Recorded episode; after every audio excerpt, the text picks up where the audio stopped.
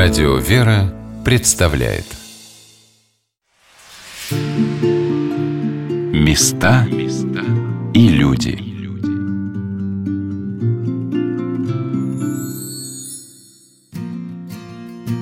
Сегодня на «Волнах Радио «Вера» мы рассказываем о клубе исторической реконструкции «Бутырская слобода», созданном при храме Рождества Богородицы в Анискино в православной гимназии имени святого апостола и евангелиста Иоанна Богослова.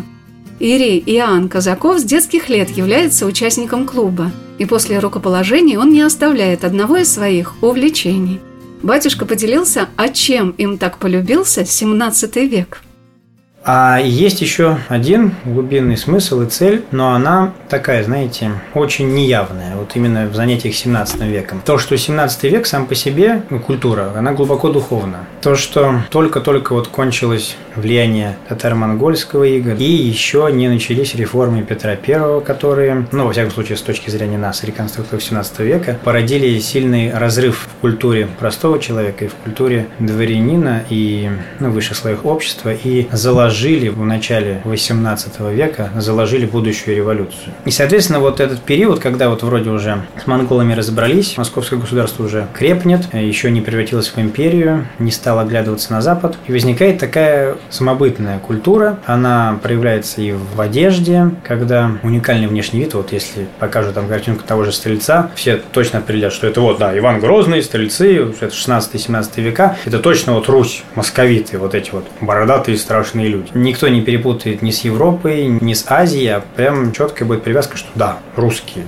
И за счет чего она сформировалась? За счет того, что люди, как опять же мне кажется, я не претендую на исторически академическую найти точность, то, что образование в те времена строилось, во-первых, на церковном образовании, да, все начинали читать с часослова, вот это вот все. И то, что помним, какая была первая печатная книга, как раз 16 век, начало книгопечатания, «Богослужебный апостол», да, Ивана Федорова. Это что-нибудь да значит, да, то не никакая другая, а именно богослужебная книга. И то, что знаем мы из исторических как раз источников, как общались между собой знатные люди по переписке. Знатные, значит, априори образованные. Когда, например, Иван Грозный переписывался с князем Курбским, который предал и сбежал в Польшу, они переписывались цитатами из Священного Писания. Царь Алексей Михайлович Чешайший, как он там ругал всех своих воевод, используя фразы, опять же, из Ветхого Завета. То есть даже вот в культуре общения прослеживается духовность. Хотя современная историческая реконструкция позиционирует себя вне каких-либо религиозных ориентиров, наверное, невозможно восстановить образ русского воина или вообще русского человека 17 века или 19 века без его православных корней. София обратила мое внимание на главные цели реконструкторского движения. Первый раз мы когда поехали на одно мероприятие в город Зарайск, на православный фестиваль, там мы остановились в богательне, я в первый раз тогда приехала, и меня как-то спросили там, к какому сословию вы относитесь, чем вы занимаетесь. А я тогда ничего не знала. Это был мой первый год. Тогда я очень расстроилась. К чему я это веду? Если углубиться в историю, то можно очень много узнать и много выводов делать. Что дает наша реконструкция? Первое – это ощущение того времени. Второе – это мы привлекаем молодежь. Третье. Мы даем этому миру понять саму суть истории, суть мероприятий. Много чего можно извлечь из наших мероприятий. В этот день мне посчастливилось пообщаться с настоятелем Рождества Богородицкого храма Ванискина, протеереем Сергием Казаковым. Я попросила батюшку обобщить, а чем, на его взгляд, была так интересна и важна эпоха 17 века для России. Ну, может быть, потому что в это время, когда была симфония между патриархом и царем, конечно, это начало русского такого возрождения, может быть, что-то такое. Потом уже все пошло на Запад в XVIII веке, когда уже Петр I появился. Ну, не умаляя, в общем-то, его заслуг. Но само по себе это вот исконно русское что-то. Ну, может быть, поэтому. И нашим детям тоже нравится.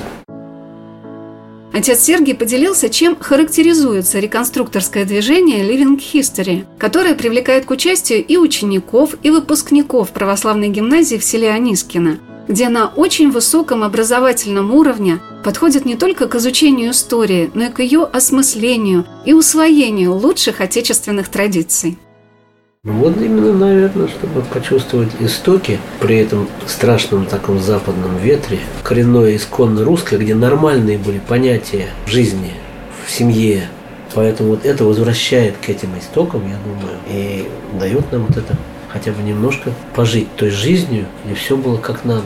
Но это вот все-таки не игра, да? Это проживание, проживание, в том-то и дело. Они чувствуют, что это как бы перенесение того проживания. Называется Living History, живущая история, Living History. Я думаю, что это на них как-то опосредованно воздействует. Конечно, не прямо, но все-таки как-то воздействует. Вспоминание всего так что, того стиля жизни, потому что это бутырская слобода. Все, готовят все, и у них костюмы должны быть все сшитые вручную, как тогда. Ну, конечно, не главное, вручную ли был шит твой костюм или нет. Вот смог ли ты Великим постом хотя бы первую и последнюю неделю прийти в храм – или как это было уже в веке XIX, хотя бы раз в пост, поисповедоваться и причаститься святых христовых тайн. Ведь то, что для русского человека было таким естественным, многими сейчас воспринимается чем-то особенным. Я спросила руководителя клуба «Бутырская слобода», чем сопровождаются для них реконструкторские мероприятия. Это проявляется тем, что у нас просто как православная гимназия. То есть мы молимся там, молебны совершаем там. И даже первый раз, когда, ну, когда приезжаем, у нас священник очень часто нас сопровождает, и мы и молитвы там читаем по вечерам, по утрам, и, и на причастие даже детей иногда получается водить. Когда мы в Кириллов ездили, прям большая была поездка там с отцом Сергием, там, и там и все в монастырь ходили, и на службу, и причащались. И... А жили рядом с монастырем? А жили в палатках, да, да, да. А там какую игру реконструировали? А там у осады Кирилла Белозерского монастыря в смутное время. Там большой фестиваль, там больше ста человек участвует.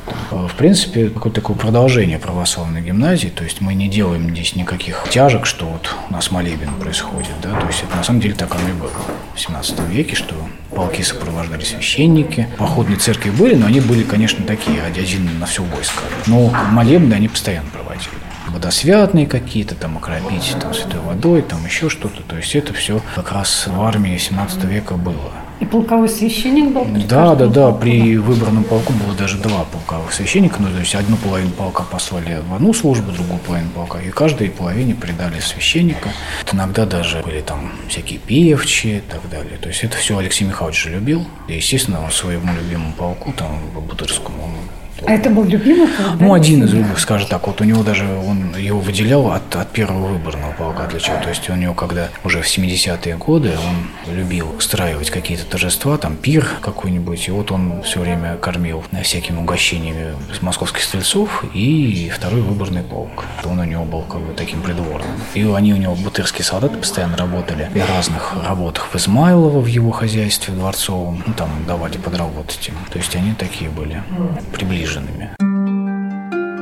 Я подумала об особой миссии российских реконструкторских фестивалей.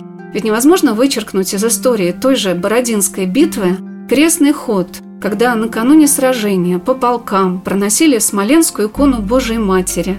И многие солдаты и офицеры всю ночь не спали, молились, как и перед Куриковской битвой. Надевали свои лучшие одежды, готовясь выполнить свой христианский долг – с бодростью, как писали историки, положить душу свою за други своя. Разве может сравниться любая виртуальная игра с этим проживанием истории, такой, какой она была на самом деле?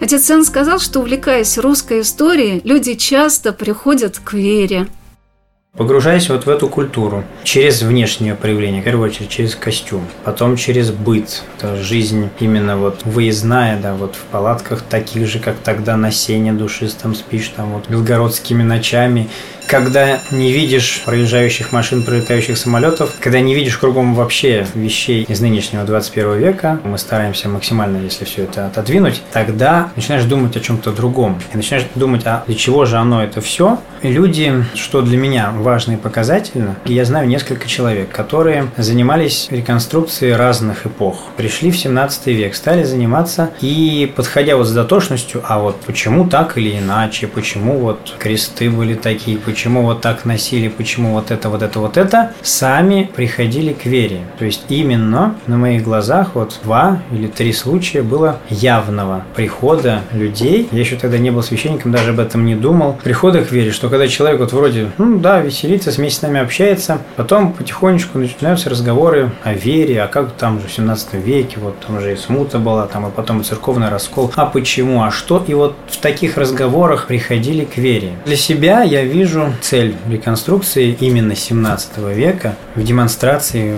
в приобщении людей к, именно к духовной культуре, показать им, что вся остальная культура пропитана духовностью, приобщить тех, кто занимается, кто находится внутри этой реконструкции, то есть восстановления или вот демонстрации другим этой культуры, чтобы их этой духовностью зацепило. Чтобы они почувствовали не только да, внешнюю. Да, да, чтобы они почувствовали не только внешнюю. В идеале, конечно, чтобы они и другим показали, что в них это внутреннее есть, но хотя бы для тех, кто занимается именно вот как реконструктор, для членов клуба, для наших вот ребят, гимназистов, чтобы они почувствовали эту духовность. Теперь мы, благодаря тому, что вот я священник, и до этого один из родителей наших преподавателей тоже стал священником, он на фестивалях тоже, ну, молебны проводил, еще как-то. Я знаю другие наши друзья, товарищи, кто в священном сане тоже занимаются реконструкцией, служат в полевых условиях как раз ну, на фестивалях для реконструкторов.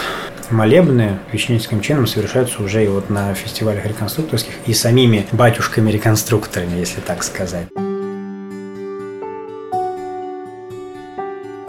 Чем больше я занималась программой о клубе исторической реконструкции, тем мне сильнее захотелось хоть раз в жизни выйти в воинском костюме на Бородинское поле – Жаль, правда, что я не смогу надеть шапку с султаном, как у Михаила Богдановича Барклая де Толли, или мундир с золотыми эполетами, как у непроигравшего ни одного сражения Михаила Андреевича Милорадовича, который выехал в этот день перед французами на передовую и сказал «А здесь я буду завтракать». Еще мне захотелось быть среди тех, кто провожал из Кремля уходящие из трех кремлевских ворот полки русские на поле Куликова – а в 17 веке мне бы хотелось в прекрасном женском костюме побывать в Измайловском парке царя Алексея Михайловича, где гостей сажали так, чтобы они наблюдали заход солнца.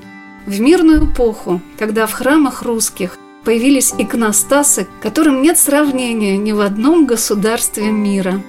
Теперь я очень хорошо понимаю, что же движет этим удивительным увлечением исторической реконструкции – потому что, воодушевляясь костюмами, песнями, победами России, каждому участнику того или иного мероприятия хотя бы раз в жизни удается почувствовать силу слов, сказанных генералиссимусом Александром Васильевичем Суворовым.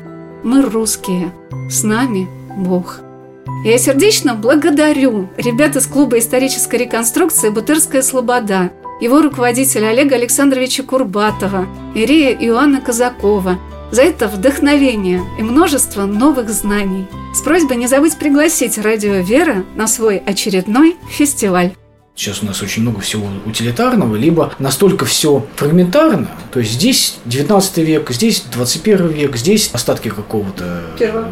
Да, что-то что древнего, ну, я имею в виду по внешнему. А тут уже все-таки человек целиком знакомится со всей вот этой эстетикой 17 века. И в виде букварей там, я вот им показываю Крилона и Стомина, и какие-то книги, и мы вот мы в музей можем пойти посмотреть шитье там золотое, или там какие у них были одеяния, или иконы какие они писали. То есть вот это все, оно, когда специально одной конкретной эпохой занимаешься много лет, то у человека, у него вот начинает возникать все-таки какое-то понимание хотя бы одной эпохи. Вот. А 17 век это, с одной стороны, не так уж далеко от нас, как какая-нибудь Киевская Русь, от которой вообще ничего не осталось. Ну, то есть какие-то только раскопки. А с другой стороны, это и не похоже ни на то, что сейчас у нас вокруг есть. То есть это действительно дает какое-то вот отстранение от современности к Московской Руси.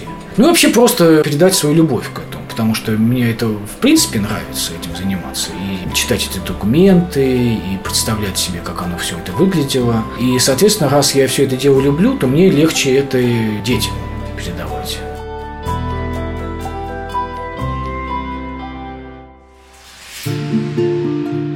Места и люди.